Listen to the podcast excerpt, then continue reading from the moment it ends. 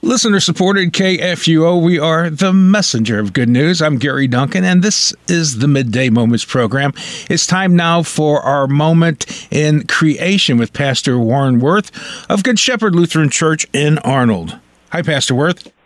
Hi, Gary. How are you today? I'm doing well. I hope you're doing well as well. You know, did you have a chance to see the moon? I think it was Sunday night, the eclipse. Uh, it was really, right. really cool to watch and, and look at that as, as that was happening. How's that fit in with God's creation? Okay, I'm glad you asked. That's that's straight to the point there. My, just straight to the point. That's what I wanted to talk about today. Yeah. So uh, on Sunday night, May 15th, into early morning, uh, Monday, May 16th, there was a super flower blood moon. so, a, a number of things going on there. The the moon was a little closer to Earth in its orbit than it sometimes is. So that's what came up with the supermoon. The, the flower moon has to do with the season here in the month of May, and uh, the blood part of it had to do with the fact that there was a total lunar eclipse that we could actually see here.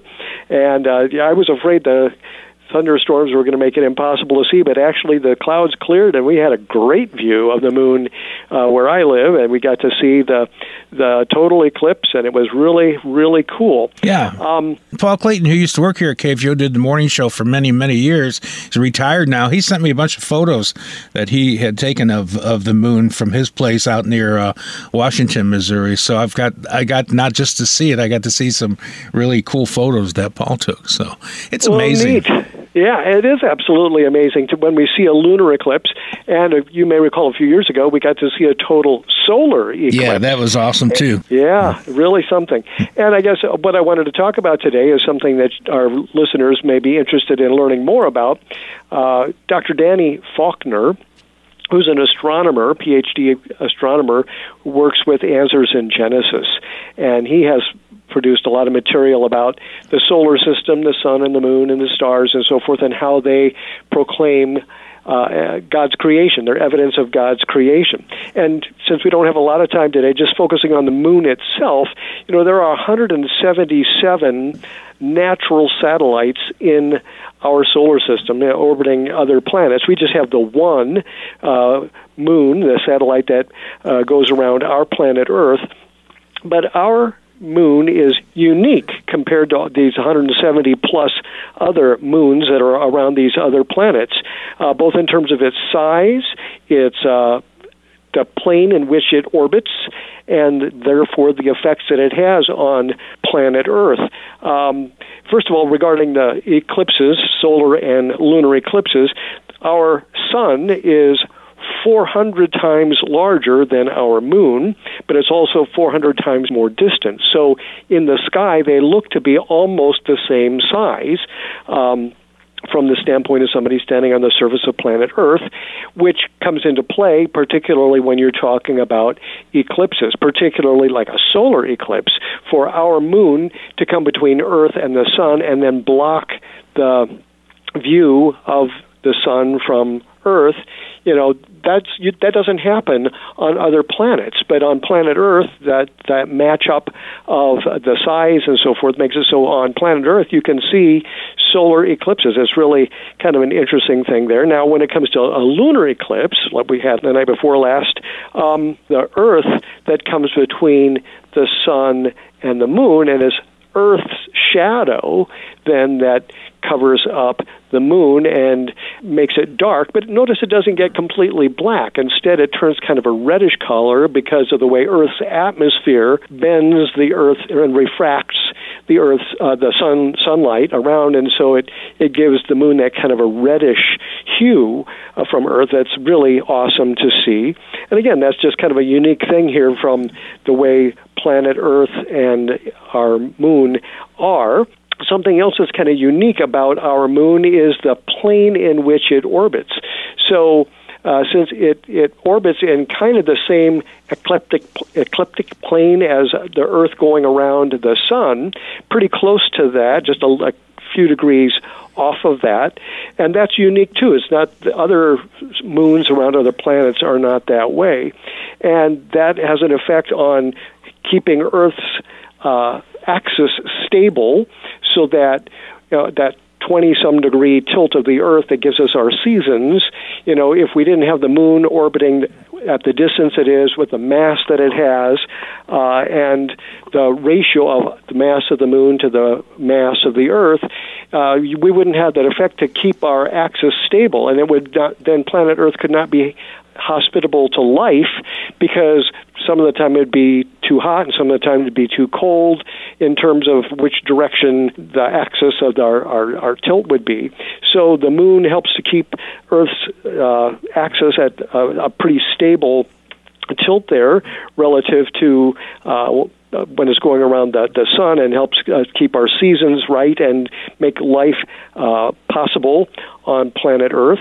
Also, the matter of tides, the effect of our moon on planet Earth and the tides is very important too, because if we if we're just a circular orbit and totally exactly in in the ecliptic plane, you wouldn't get uh, the tides the way they are now, so that all over the Earth and all the coastal regions, north and south, and everywhere in between, the tides work to to keep the bays and, and inlets fresh and keep the aerated uh, ocean water moving in and out and so forth. That's a really important aspect of keeping uh, the the seas and the uh, coastal areas uh, fresh and again uh, hospitable to life and all the different kinds of things that we depend upon uh, for our food supply and so forth. So there are lots and lots of effects of, uh, of the moon that God created for planet Earth. And the more you study it, especially when you listen to smart people like Dr. Danny Faulkner, it's just really awesome. And you realize this couldn't be an accident. This didn't just happen by chance. It's the way God created it. So when you read in the Bible, in Genesis chapter 1, you know, when God uh, said, Let there be lights in the expanse of the heavens to separate the day from the night, and let them be for signs and for seasons and for days and years, and let them be lights in the expanse of the heavens to give light upon the earth. And it was so. And God made the two great lights, the greater light to rule the day and the lesser light to rule the night and the stars. And so there you see on the fourth day of creation, God um, created the sun, the moon, and the stars, and it was very good. And to this very day, they still carry out the the functions for which God created them. You know, if you were in church on Sunday, May 15th, the psalm for the day was Psalm 148, which is a psalm of praise in which the psalmist calls all creation to give praise to God. It begins, Praise the Lord, praise Him from the heavens, praise Him in the heights, praise Him all His angels, praise Him all His hosts, praise Him sun and moon, praise Him all you shining stars, praise Him you highest heavens and you waters above the heavens. So again, all creation, even inanimate creation, like the sun and the moon and the stars, praise God by carrying out uh, the things for which God created them, by obeying His commands to this very day. And that includes uh, the benefits that accrue to us here on planet Earth that this, these good objects of God's creation still serve according to His divine command. You know, when you read that Psalm 148 and get to the end, it calls upon people to praise God, young men and maidens, old men and children. Let them praise the name of the Lord, for His name alone is exalted. His majesty is above earth and heaven.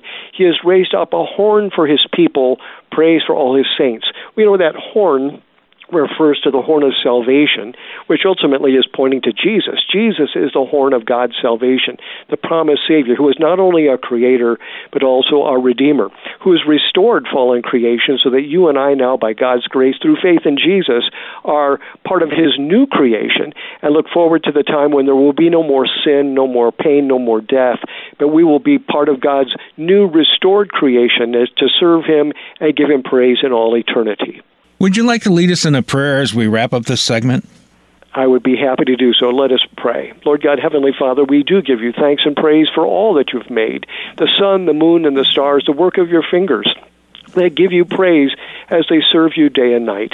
Help us, your people, to serve you day and night as well as we trust in Jesus, the horn of our salvation, who not only created the world and the universe, but also uh, redeemed us by coming into this sin broken world living a perfect life for us, suffering and dying on the cross in our stead and rising in triumph on the third day. May we, redeemed by his blood, trust in him for all that we need for this life and for the life to come, and to serve you in all eternity as your redeemed, restored creation. We pray this in Jesus' name. Amen. Amen. Thank you so much for being on the program, Pastor Woerth. You're welcome. We are listener supported KFUO. You can find us on Facebook at facebook.com slash KFUO radio, and our web page is kfuo.org.